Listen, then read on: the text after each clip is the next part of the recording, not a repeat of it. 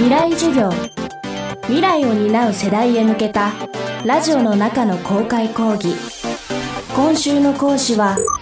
翻訳家のピーター・マクミランでございます。今週、和歌の魅力についてお話しいたします。未来授業、今週の講師はアイルランド出身、詩人で翻訳家のピーター・J・マクミランさんです。来日からおよそ30年、創作活動の傍ら、百人一首や伊勢物語を英語に訳して、その魅力を世界に発信してきました。儚く消えていくからこそ美しい。それが日本独特の美学。西洋的な価値観とは大きく異なるとマクミランさんは言います。未来授業4時間目。テーマは、無常の美学。日本文化は何者かどういうものであろうかとよく聞かれますけれども、とても複雑な難しい質問だと思いますけれども、でも一つはいい例があるかなと思ってまして、それは伊勢物語の182段ですね。とても面白い段でありまして、こちらの歌をちょっと読ませていただいていきたいと思いますね。で、これが惟高の皇子がお花見に行かれていて、宮中のお友達と一緒に桜の下で花を髪にかざしてお酒飲まれていて、それで歌を詠まれるわけですね。で、その中ではですね、有原業平はこういう歌を詠まれます。世の中に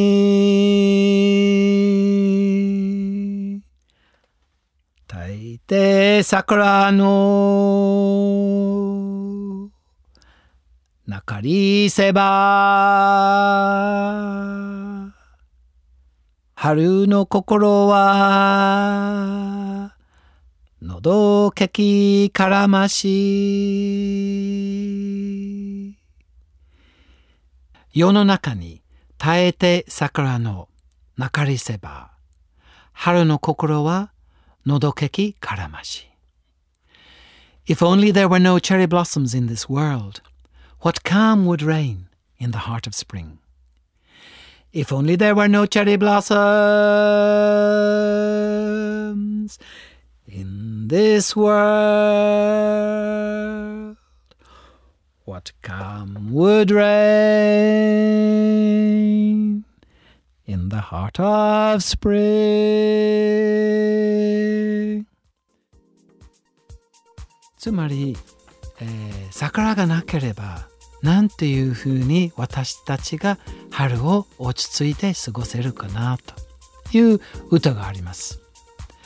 で、その答えがですね、散ればこそ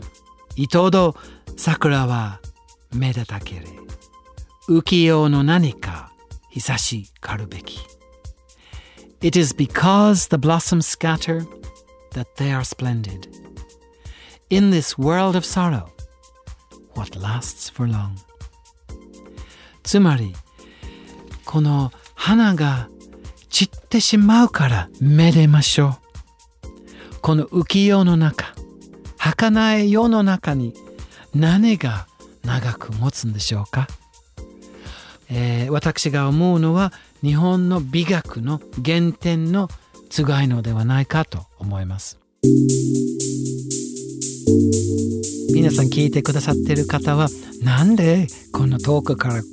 られた外国人が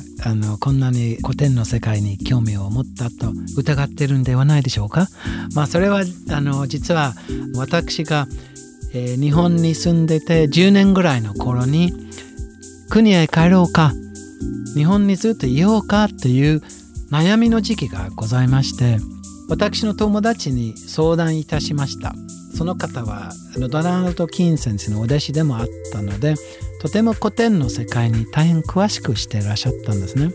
日本の詩集を翻訳すれば答えが出るんじゃないかと、百人一首を紹介していただいたんですね。で、その当時は古典の文法もわからないし、高校生の教科書を使いながら2,3 年ぐらいかかったんですけれども、で毎回添削してくださったんですね。で真っ赤な字で毎回と戻ってきてがっかりして、でまたやって、あこれ諦めようかなと思った時に合格させてくださったんですねそれでコロンビア大学出版会が出してくださって、日本の古典の難しいところを翻訳をすればより日本の素晴らしい文化は世界に発信ができるかなと思っていたんですね。それで少しずつ翻訳すること仕事を続けました。西洋ではですね、私たちが永遠に続くものが美とされます。私たちが定義する美はモナリザの絵でもモーツァルトの音楽でも永遠に続くと思われて美しいとされるわけですね。要は神に近い存在である。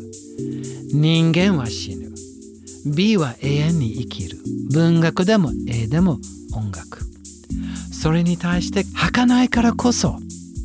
消えていくからこそ美しく思われるというところが日本文化の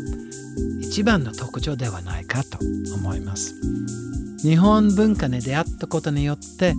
それまでの美学が破壊されたわけですね。そういうことによって2人の自分の美意識が生まれてきた。その出会いに今でも大変感謝している次第ですね。未来授業、今週の講師は詩人で翻訳家のピーター・J・マクミランさん。今日のテーマは無常の美学でした。マクミランさんの著書英語で読む百人一首は文春文庫から発売中。英語版の百人一首は100人イングリッシュで検索してください。